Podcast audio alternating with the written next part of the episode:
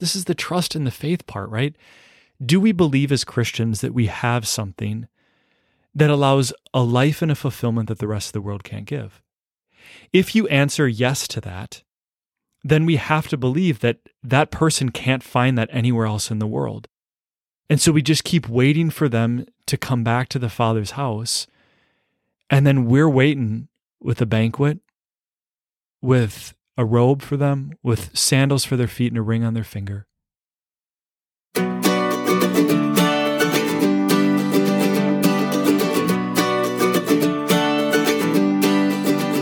Welcome to This Whole Life, a podcast for all of us seeking sanity and sanctity, and a place to find joy and meaning through the integration of faith and mental health.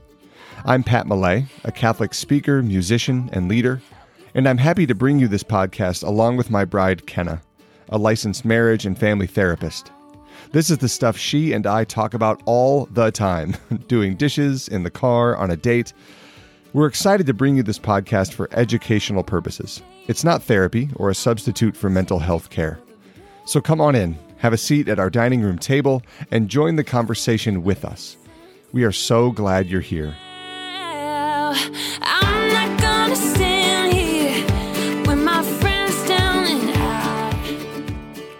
Welcome back to This Whole Life, everyone. We are here with you. It is good to be here with you for another great episode of joy and faith and God willing, living some wholeness in our minds and bodies and souls.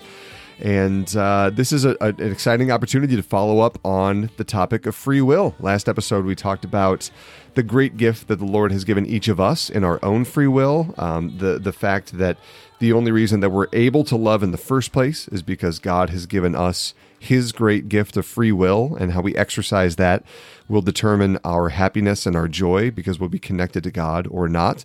So today we're going to move into what it means to be in relationship with others in the midst of human free will, all of all of the complexity and all the challenges that come from that. We're here again with our good friend Father Nathan LaLiberte. He was here for our first episode on free will and the self, and now we get to talk about free will and other people. Father, welcome. Good to be with you. It is wonderful to be with you, and thanks for the tag team. Uh, I got Kenna first, and now I'm going with you, and it's just a pleasure to work side by side with you. Kenna was annoyed that I got to have all the fun conversations with you, so uh, she wanted to jump in for the first free will one. So She held her own. She held her own very she well. She has the freedom to desire those things. That's fine, no problem. uh, well, again, welcome back, friends. Uh, if you didn't catch the first episode on free will and the authentic self, feel free to to go back for a moment and listen to that episode. Otherwise, this episode certainly has some good standalone um, value on its own as well. Before we get into that, though, uh, let's kick it off with our highs and hards, like usual. Father, do you want to start us off again? I'd be honored. So my high for this week is there was um, someone from my parish uh, who passed away, and was just a very beautiful volunteer, and um, just did a lot for the the gardening space, um, kind of sacramental stuff around like you know in the backgrounds with uh, and. Uh, helping with communion and things like this, and involved with our front desk. So, like all these kind of variables, and it was just it's been um, amazing to hear other parishioners speak about her. Um, and so I, I think for me, the reason why it's a high uh, is I- just I see kind of the ownership of the family aspect that my parishioners have entered into is they feel like they have lost a family member, and I, I just e- even though that's that's it's, it's sorrowful in her passing, it's also just it was so beautiful for me to see how familial the the parish has become, and that that just did my pastor's heart very good. um, to see yeah, that. absolutely. Um, I would say my hard, um, and again, this is part of the familial aspect of the parish life. Um, I, I am a terrible sleeper. Um, I do not sleep well. Um, I have tried every trick in the book. But if you casually mention to someone that you didn't sleep well, they got the remedy. they got the remedy. Yep. And Yep. it's it's hard because I mean I I want to receive their remedies um, because they just want to try to help alleviate uh, the pain of not sleeping. But I, I've tried everything. Like you Yeah. you name it, Yeah. uh, I've got it. Uh, both in my pharmaceutical cabinet as well as my alternative medicine cabinet as well as my breathing. I mean, literally everything. And like it's just it's painful because you want to kind of say like, yeah, I'm just a little tired, I'm a little foggy, sorry about that. But then the hard part is is them wanting to offer a solution and for you having to kind of say, thank you very much. I just thank you very much. yep, yep, exactly. Oh, that is hard to to take suggestions and feedback and opinions and um, how to receive those kindly and charitably, and not directly say. I've tried that seven times and it hasn't worked. But thank you for your input. You know, I know, and, it's, and again, it, it it speaks so much to the beautiful heart, right? As they see someone suffering, they want to resolve it. But um, yeah, I've just got issues. Yeah. As someone who literally my I have problems sleeping, but my problem is that I can fall asleep anywhere anytime for any amount of time. So I I I really Kenna has some kind of sleeping difficulties as well and I my heart goes out to people like you because I have the issue of falling asleep reading my children's stories at three in the afternoon, but I do not have a problem sleeping at night. So I just I, I can't imagine how hard that is. I just need to breathe in a little of that air. Can you share that charism with me? Absolutely right. spiritual gift. Yeah. How about yourself, brother? Uh, yeah, I think um, my hard lately has been um, just coming to terms with being a homeowner, which is a beautiful gift. And it's a gift that so few people in our world have the advantage of, right? Of having, first of all, the means that we have in this country, just in general, but the idea of owning your home so that you don't dump money into rent for 30 years and then move and have nothing to show for it. So the idea of having things like equity and boring stuff like financial security like that that's a great gift. But we live in a hundred year old home which means she's just she's seen better days. You know what i'm saying? So it just it's like the normal boring grown-up stuff of like dealing with little problems when they arise and you know if if the toilet's backed up or if the ceiling has cracks now things like that. So it's a minor hard and it's such a, a privilege to even live in a home uh, and have safe fair housing in general that I feel bad acknowledging that it's hard, but it is. And maybe it's more about me than the house. I'm not sure. So I'm not a homeowner, but I've heard from every homeowner that it's hard. Okay, great. All right. so, so, maybe I'm not the only yeah, one. You have okay. a very sympathetic audience right now.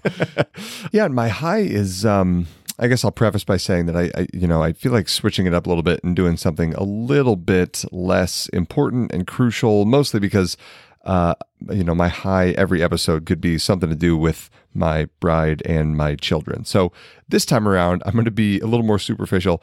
Uh, we're in a really fun season in the old Marvel Cinematic Universe that you and I are so familiar with, Father. And uh, I got to go see the new Ant Man movie, Quantumania, with some friends uh, a few weeks ago, and it was fun to just like relax and watch some uh, superhero fighting that I always appreciate, and not everyone does, but I certainly do. And uh, you and I, Father, have some uh, plans to go see the final Guardians of the Galaxy movie when it comes out in a few months here. So um, yeah, that's that's a minor but definitely present high. I, I will offer you Kenna's eye roll. yes, yeah, exactly. you don't have to. It's fine. You and she can keep those to yourself. That's okay. uh, so getting into this this episode of free will and how free will is expressed in our relationships. Um, I think it's it, it's helpful maybe to just kind of set the stage for for any of us out there who have ever had a Saint Monica type experience in our lives. Um, Saint Monica, famously the mother of Saint Augustine, who went through years and years and years of heartbreak and sorrow and grief, watching her son Augustine wander far from God, far from the church, and making terribly immoral and harmful decisions for his own well being and for his relationships. And maybe you out there have had that experience. You know, maybe you're like St. Monica and you have a child who has wandered from the church, and maybe it has been years and years of prayer and tears and fasting and difficult conversations. Or maybe it's something that's a little more recent. Maybe just in the past few months or even weeks, um, there's someone that you love and care about who uh, who has wandered in any sense of the word, and you have real worries about them, worries about the decisions they're making in their lives, uh, worries about their actions, their priorities, concerns about the relationship with God or the church, um, worrying about how they seem to just be reckless and maybe kind of uh, not very intentional, maybe not living an authentic, healthy human life. So, in a sense, you know, we could say that this episode is for everyone who has ever watched another person use their free will ever. Because Yeah. when we're surrounded by sinners like us, we will always find distress in watching other people struggle when they don't use that free will in a healthy way. Um, I- I've been in places like that. I've been in that place of tossing and turning and worrying about other people's souls and their well-being and their hearts. It's miserable. It's terrible, and it's it's really hard to go through. It's it's easy to feel so powerless and helpless and trapped, um, and it leads to lots of feelings of anxiety and fear. Um, you know, I in uh, a lot of the the ministry that I've done in my life in youth ministry, I, I can't tell you how many times I've had parents come to me with their concerns about their children's choices Yes. as they grow, as they develop, as they become confirmed, and then launch from the home and go go into adulthood. Um, how they just want so badly to maybe not force, but convince in the perfect way for their children to have the faith that they want to give them or they wanted to give them. Um, you know, and in in my own smaller and less dramatic way, there were lots of ways that my free will in college did not match the ways that I was raised. Um, There were lots of ways that I wandered. I never wandered really far from the church, but I certainly wandered in lots of relational ways from my family of origin, lots of uh, morality ways from what I I professed I believed as a Catholic. Um, so we usually want to cherish and protect our own free will, and we're very protective of that, sometimes too much so. Um, but we can really feel comfortable sometimes overstepping the free will of others. Yeah, no, it's it's hard, and I, I think that as you articulated with your youth ministry, I think that's where you see it a lot. Is parents really concerned, and they'll they'll ask themselves this question, right? What did I do wrong? Mm-hmm. Mm-hmm. Um, or or they'll point right is well, I sent them to Catholic school, right? or like I mean, there wants to be a blame of if we would have had this piece differently, we would have got a different outcome, and that that that actually is not always true. Mm-hmm. Um, you can have a perfect scenario, and something just moves a different direction. And this is this is the nature of free will that is very difficult to work with. Is it creates things that you cannot control, and to accept that reality. I mean that that's that. There's a grief to that. Um, I think that they, there's a stat that says something like if parents lose a child, the divorce rate escalates exponentially. Mm.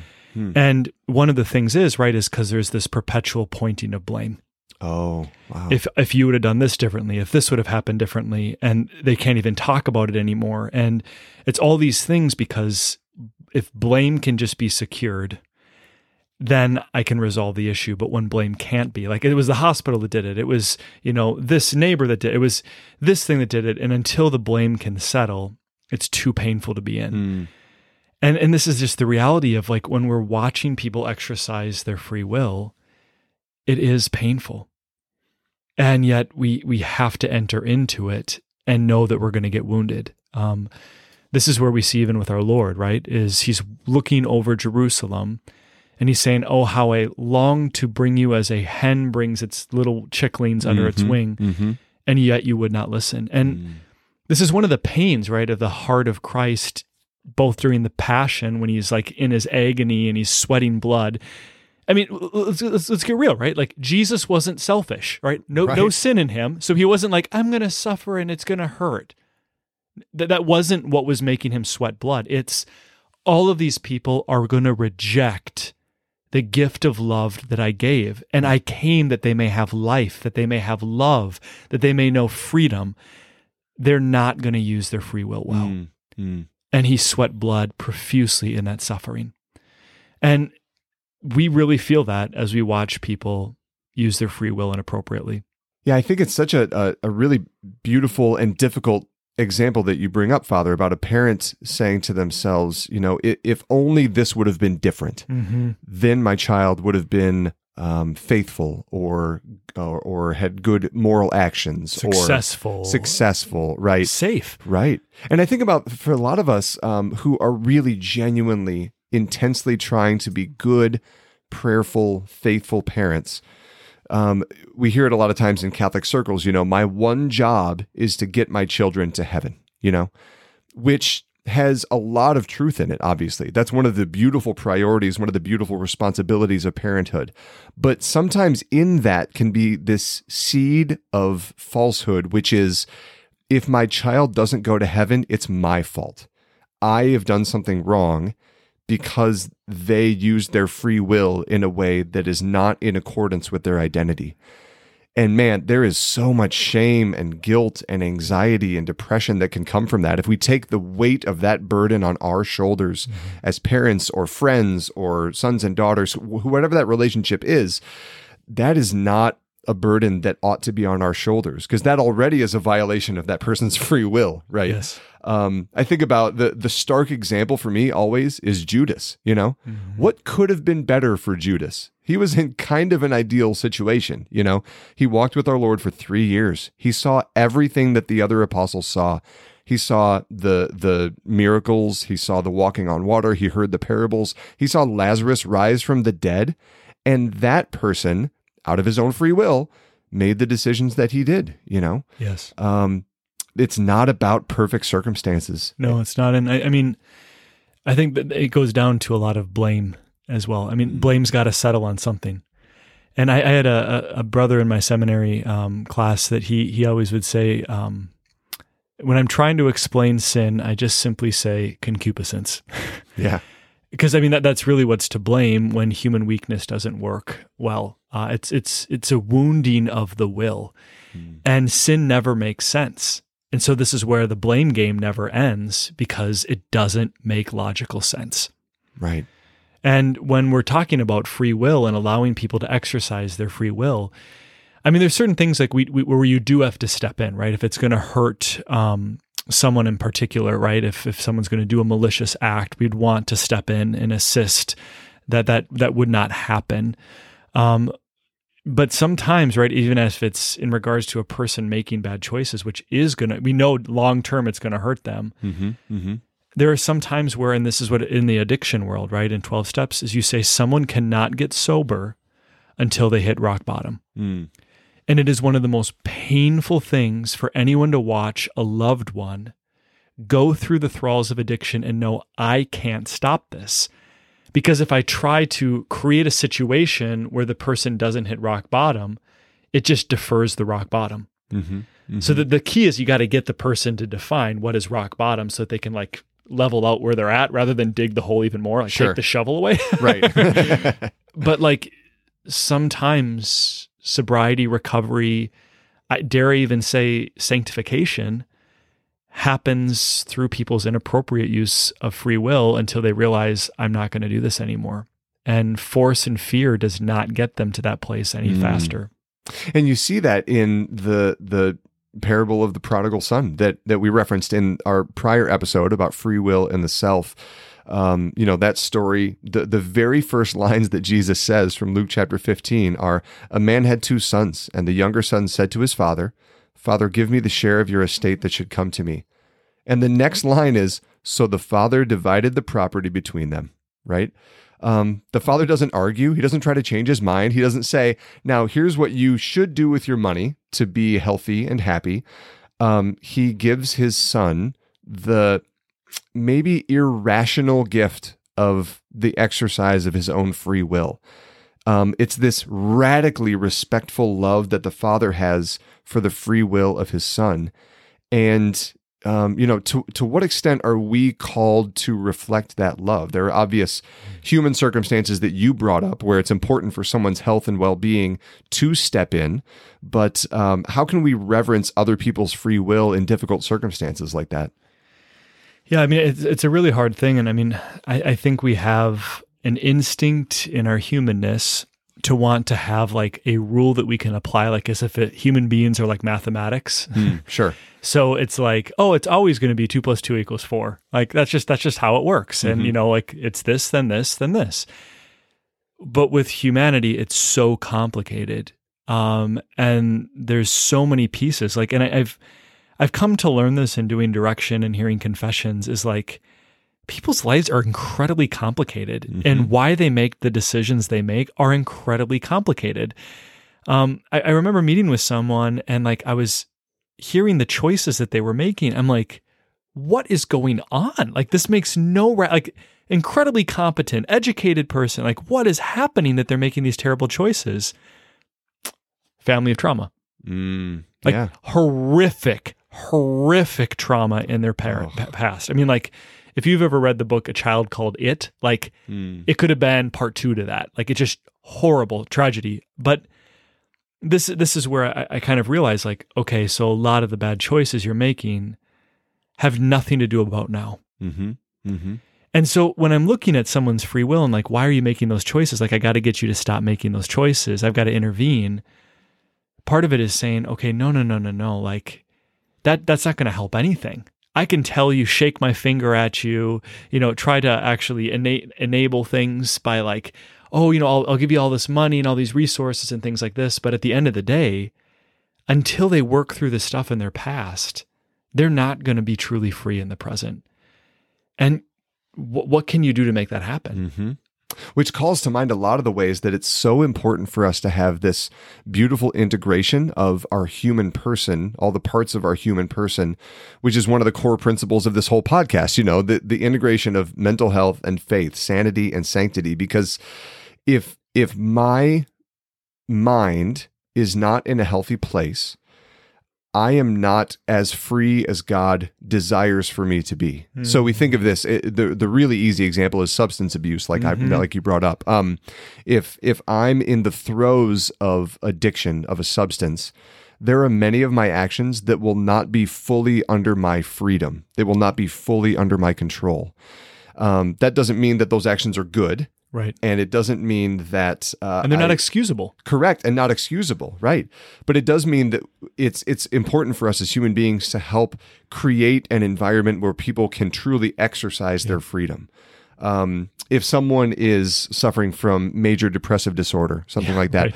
their their thoughts their actions their words may not be completely under their control they may be controlled at least in some some percentage by the chemicals in their brain so again, it's important for us to to help people restore a good, healthy sense of mind, body, and spirit by seeking out therapy and medication and medical assistance when they need it, so that they can be as free as God created them to be. Yeah. And let's just be very, very clear. Again, there is no one size fits all. Right. I have been working with addicts for over 11 years, and no one's recovery program has been the same. Mm. Maybe they've, many of them have used the 12 steps. That's awesome. You know, like Bill W. Rock on, man. He was totally inspired by the Holy Spirit. He, he wrote the, the big book for Right. alcoholics. Right. but uh, there no no one's stories are the same, and and part of it is there's so many variables, and so we have to calibrate to say, okay, here is a particular person. How do I help them to support them to re-engage their free will to choose the good? And I mm-hmm. mean.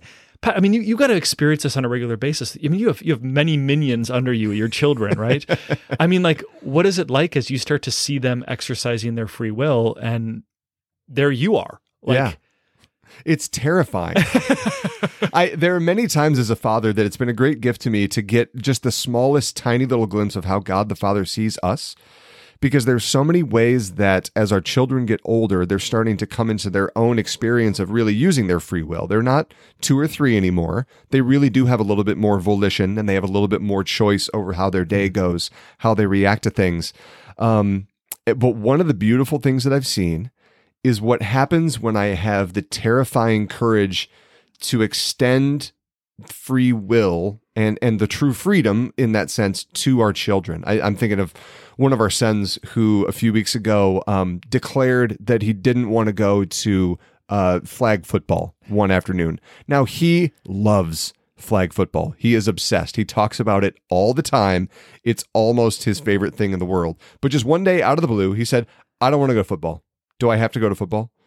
And my instinct was, yes, you have to go to football because I'm going through the right the litany of parent lines that we're told implicitly, which is it's about dedication to your team. We signed up for this. You have to follow through on your commitments. All of these, like those are those are fine. Those are good things. But that was just my reflex talking, right? Yep. So I had to take a step back and I had to think to myself, okay, this is like seven year old flag football. If you miss a practice, no one cares. It's mm-hmm. fine. So that's not what I told him though. What I told him was, um, no, I, you know, I suppose you don't have to go, but I do think that your team's probably counting on you, and I think that you'd probably enjoy it. But you always have the right to choose. You have the ability to choose. Um, and he, he kind of sat with that. He said, Okay, all right, I don't think I'm going to go. And then, literally, no conversation. Two minutes later, of course, he comes back and says, Hey, I'm, I'm going to go to football. Yeah. Because he just, he needed the exercise of freedom. Yep, to own it. He needed the gift of being able to make the choice for himself. That is a beautiful example. and for every example of that, there's probably nine that I do terribly wrong. But well, we'll celebrate the one that was a Right. success. Uh, But the, the one kid you didn't mess up. my prayer, though, is that 10 years from now, when he asks me, um, Do I have to go to church? That some part of me is going to harken back to this moment and it's going to say, You know, I, I think it's really important that you do. And I think you'll you'll be better off if you do.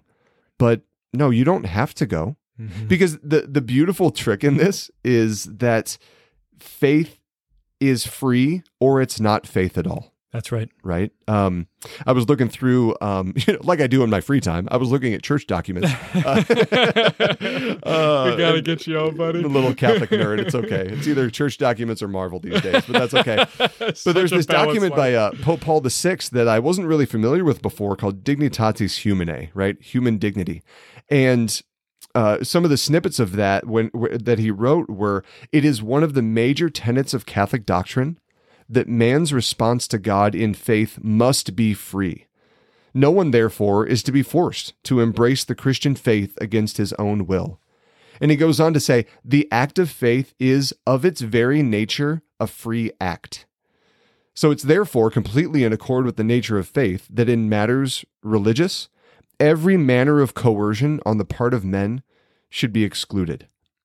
And I think about this in two very different scenarios, mm. right? I, I've thought about this actually in cases of martyrdom at times, where people have been threatened with their very lives to apostatize and to give up on the faith, right? Silence by Endo Shusaku. Exactly. So in Asia and in Mexico in the 1920s and just all over the world, all all different times and places, people have been threatened with their very lives, right? Either you can have everything this world has to offer and all you have to do is step on this little shape of a cross. You don't even have to believe in your heart that you're giving up on Jesus. Just make the little meaningless motion, right?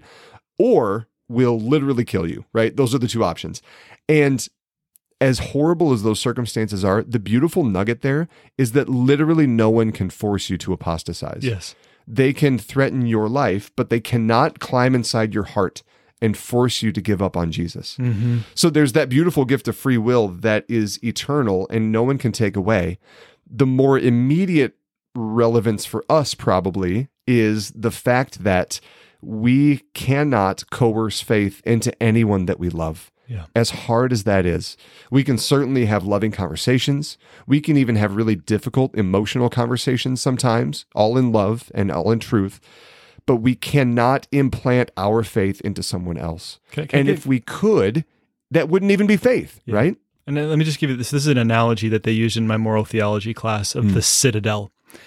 And they said that the the human person is like a citadel or a tower, and they're inside. So you can think of like Rapunzel, all right?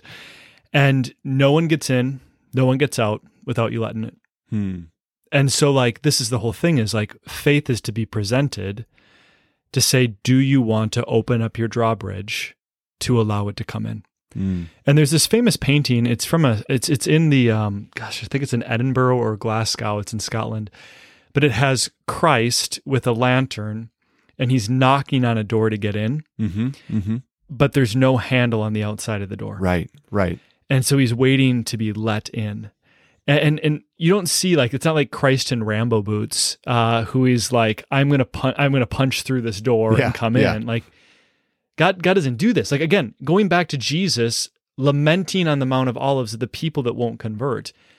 Like he could have literally just like turned them into zombies and they had to follow him. Right. But he says, "Follow me," and some of them went away. Mm-hmm. Some of them came after, and some of them came after and then fell away. I mean, Mhm. like, so here's the Lord who's not shoving faith down, but he's making it appealing. And he'll say things like, those who have ears to hear, those who have eyes to see. Right. And what he's talking about is if you recognize the value of what is here, you're going to want to bring it in. So even uh, with your example of your son, right, is he at some point when he went back to reflect on should I go to football or not, he reflected on I actually have a choice. And he's like, yeah, I I want to go. Like there was some value that rose him up to choose the good. Mm-hmm. Mm-hmm. And, and I think that that actually that that is a possibility. It doesn't always happen that way, but I think with with faith in particular, when we're trying to especially educate our kids, like there, there's a certain level, like again, as they age, how much free will you allow someone changes, right? Right. So like, right. Absolutely. I'm not gonna let my five year old pick his diet. Correct. All right, like that's not that's not happening. Like marshmallow mateys every night, every morning, every afternoon. That is not good. Like that's yeah. Wh- Whereas like if they're in college and that's all they're eating, you just say, dude, I, I this isn't gonna help you. Like the Mhm. reason why you're slothful is because you ain't getting protein. Yep. Like Right. And and that's that's part of the education process, and then they get to own the consequences of their choices Yeah. but I mean, th- this is this is the profound love that we are called to have for one another. Um, can I can I just tangential it? Oh, of course. Yeah. So there, there's a passage that I often will hear people will implore of why they have to correct everyone's faults, Hmm. right? And like, oh, I saw someone sinning, I've got to tell them that it's wrong, and I've got to help them fix it. Is it's that Ezekiel passage, right? If of the Watchman, if you see someone doing wrong and you do not correct them, then you're liable for the sin because you did not correct them. Oh, okay. Okay. And I think I think part of where this gets misapplied, right, is Ezekiel is talking to the prophets of the nations, not the general populace, Hmm. those who have been entrusted with the office of prophecy. And he's telling them, like, if God speaks to you, correct that person, you must correct them. Gotcha. It's not a matter of saying, like, if you ever observe anyone making any wrong, you have to fix them or you're going to hell for it. that that is not the application of the of the passage. But like we love we love to pick and choose it. And this is like where I like to show the ad absurdum is so okay if if you want to put the literal interpretation everyone's charged to correct everybody's faults then you know next time someone misstocks something at target you get down their throat and you tell them. You put that in the right spot someone's going to get charged the wrong amount for it and that's on you. Well you- you're not doing that. Right. You're not attentive to that. Well, why aren't you caring about it? Because uh, clearly that person's soul's in jeopardy. It's like, no, that's absurd. Like, My first thought was the literal application of that means that I have a lot of direct messages to send on Instagram to celebrities that I see out in the world, right? And the problem though is that a lot of people have a lot of things to say to me too if That's that's, exactly a right. literal application. right. And so this is where it's so important to follow. I mean, again, it's not mathematical, it is personable. So with every situation, as difficult as it is, we have to say, Lord, how am I to respond? And if it's like, oh, well, they're living an immoral lifestyle, so I must respond this way. Uh, okay, that that's great, but how about we say what's going on in those people's lives and what is going to be the way that I get them to lower their drawbridge to let the Lord come in? Mm-hmm. Mm-hmm. And sometimes it's not going to be hitting them with a truth mallet in the between their eyes. right.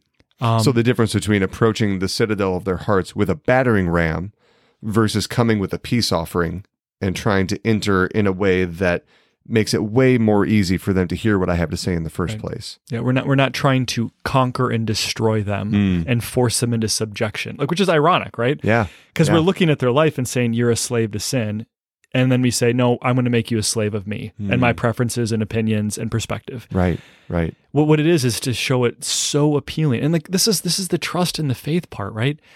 Do we believe as Christians that we have something that allows a life and a fulfillment that the rest of the world can't give?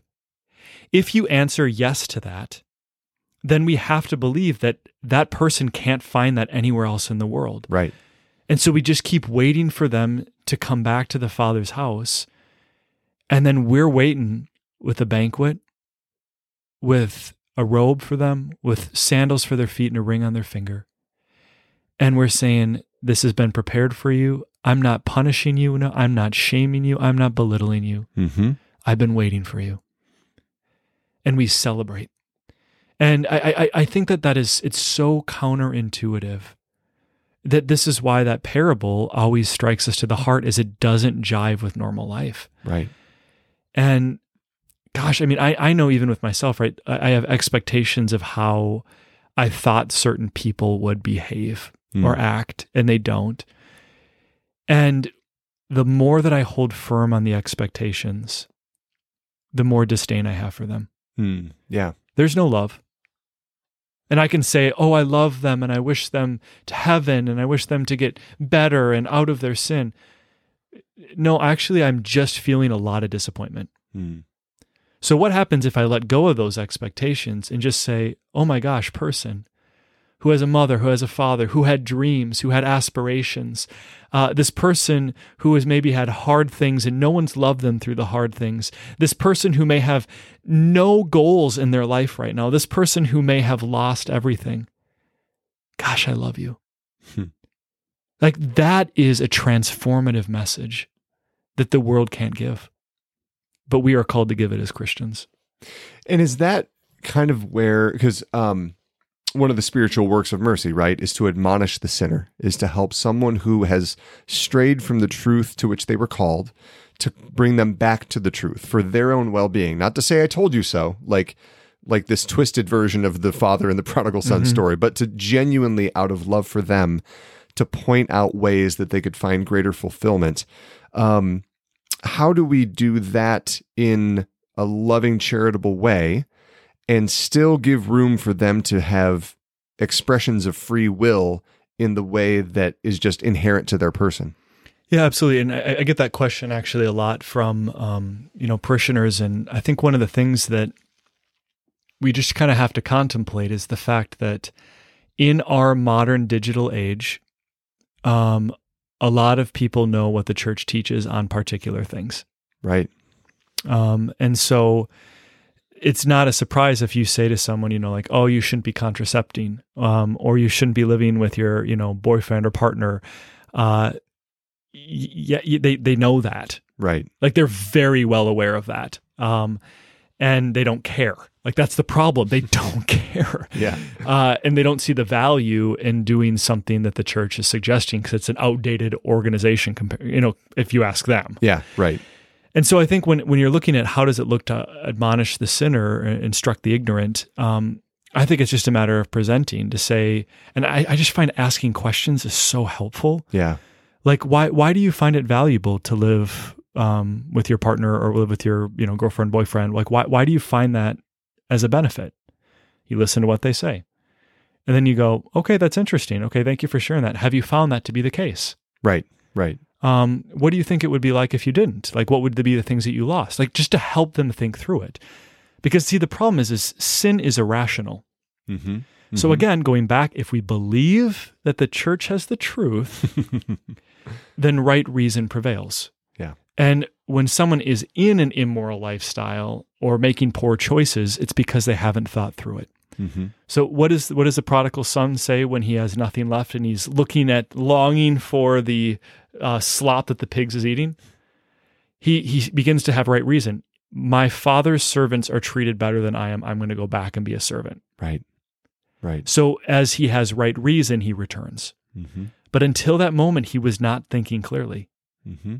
And so this is where when we're instructing the ignorant or admonishing the sinners, part of the difficult work is having a conversation, not about saying truth bomb, you deal with it like suckers. Like it's to say, okay, let me let me understand why you're doing what you're doing and help think through it. right. To to extend the love that the church has for them to be an authentic witness of the church in that moment or in that lifestyle or that circumstance or that desire whatever it is to to speak into those moments. I can't tell you how true it is in my ministry that i've done in in relationships that i've had that people are very well aware of the things that the catholic church says are immoral but they are not aware of the love that Christ has for them specifically in the Catholic Church, right?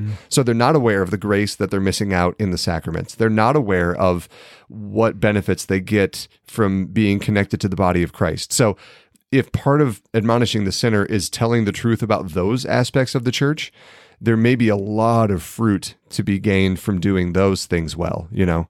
Um, and really just, I think, being patient and um, entrusting them to the care of our Lord. Absolutely. Yeah. Prayer intercession. Like you mentioned St. Monica at the beginning. Mm-hmm. You, you cannot underestimate. I mean, so every time you're praying for someone and they're not converting, it's like if you can imagine like this water balloon of grace above their head and it just keeps filling. And at that moment when that pin pricks the balloon, all of those graces that have been stored up just rush upon that soul. Mm.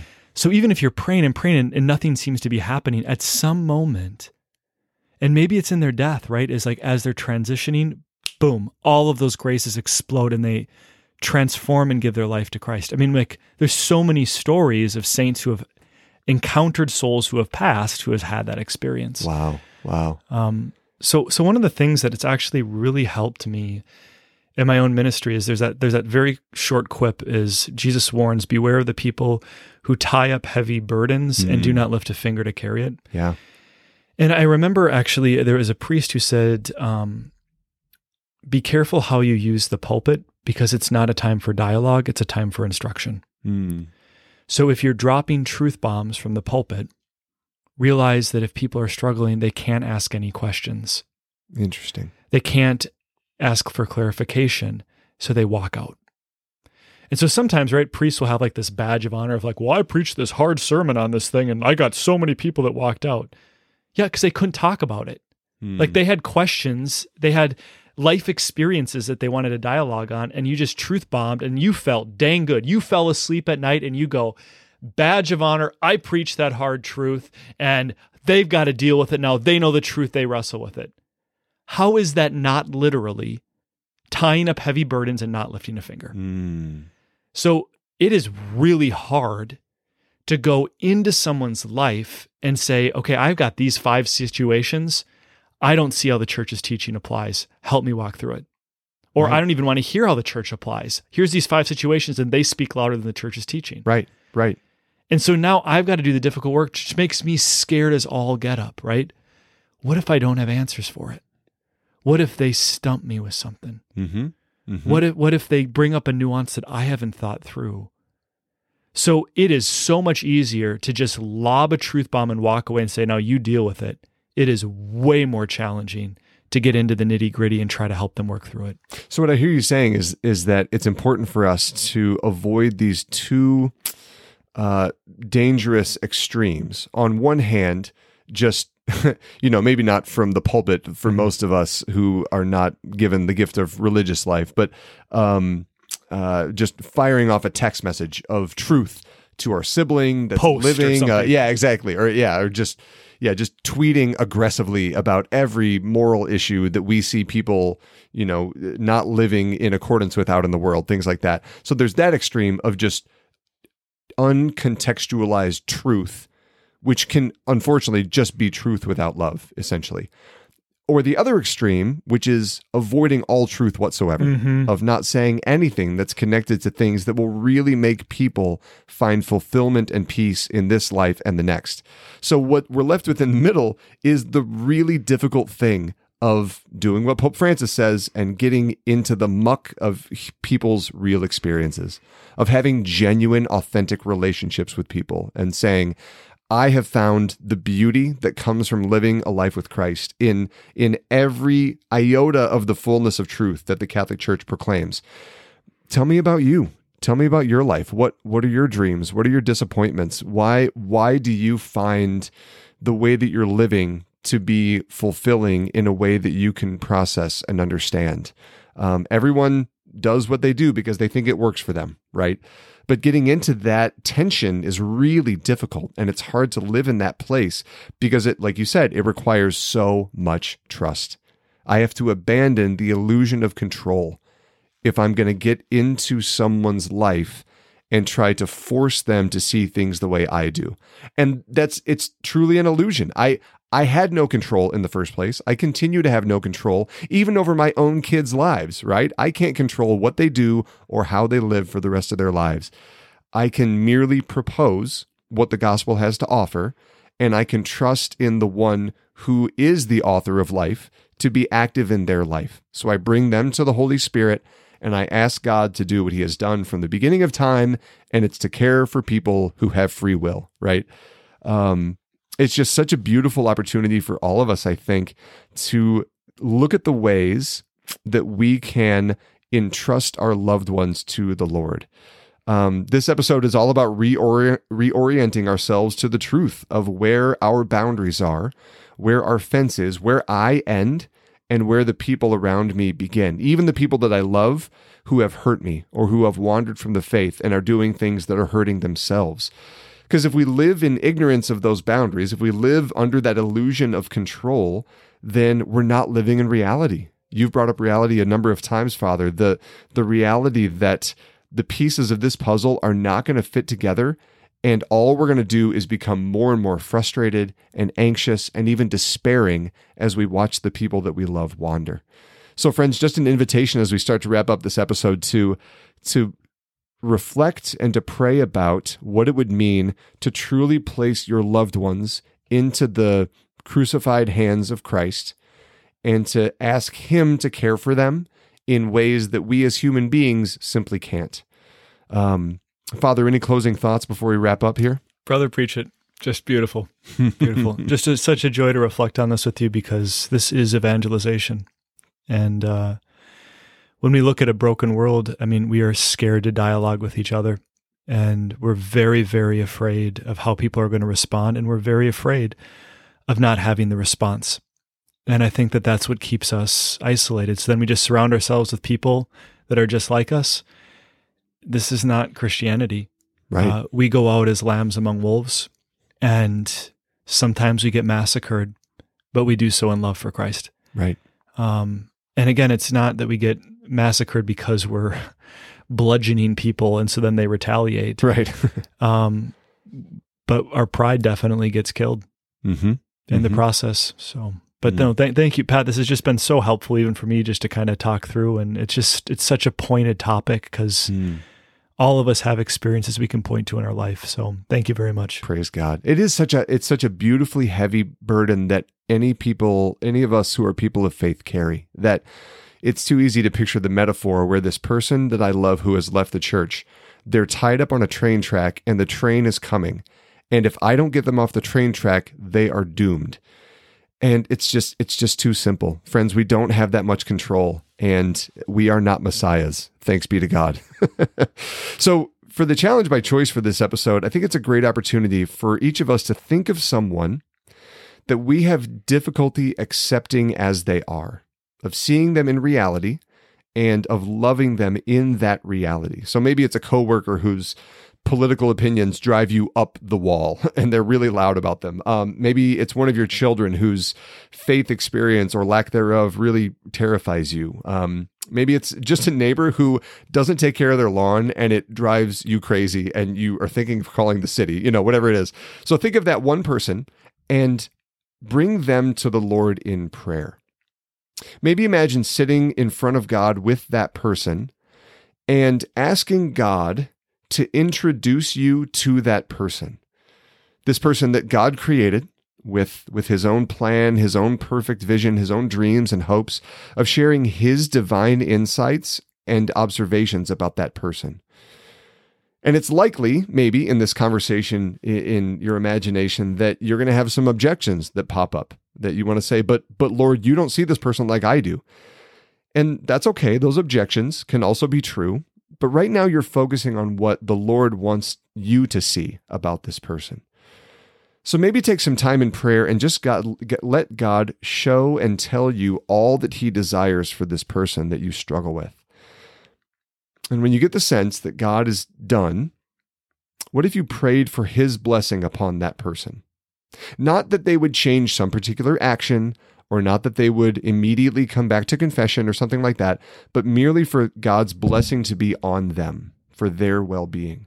And finally, and this is super important, notice how you feel after this time of prayer. Like kind of talks about all the time. Pay attention to your body, your emotions, your thoughts, and maybe do all this in a period of journaling so that you can come back to it when other situations like this pop up. That's the invitation is to have this conversation with God so that we can see the people that we struggle with in the reality of their lives and to love them in the midst of that reality. Friends, it's such a great gift to be with you today. As always, we invite you to subscribe to this podcast, to share with your friends, to give it a rating and review, and to give us feedback so that we know what's on your mind and on your hearts. You can visit us at thiswholelifepodcast.com. You can follow us on Instagram and Facebook at This Whole Life Podcast, and also on Twitter at This Whole Life. Uh, why don't we wrap up in prayer, friends, and then you can go to love and respect the free will of others. Heavenly Father, we thank you for this gift and time to reflect on the power of free will that you have entrusted to us. We ask for you to grant us the grace and the patience to hold others' free will, to pray and intercede for them. Please grant us the knowledge and wisdom to see as you see, to love as you love. For as you told us through Julian of Norwich, God does not see sin, God sees pain. And as we look upon others who may uh, have wandered far from truth, let us have compassion for them in the midst of their pain. And may we be the light in the midst of their darkness. We ask all this through Christ our Lord.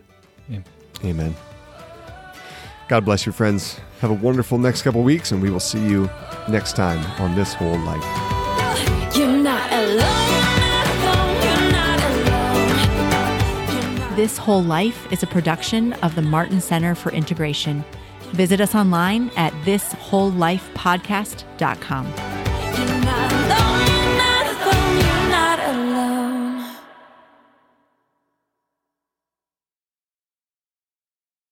Sounds good. All right, wonderful. oh my gosh. All right, here we go.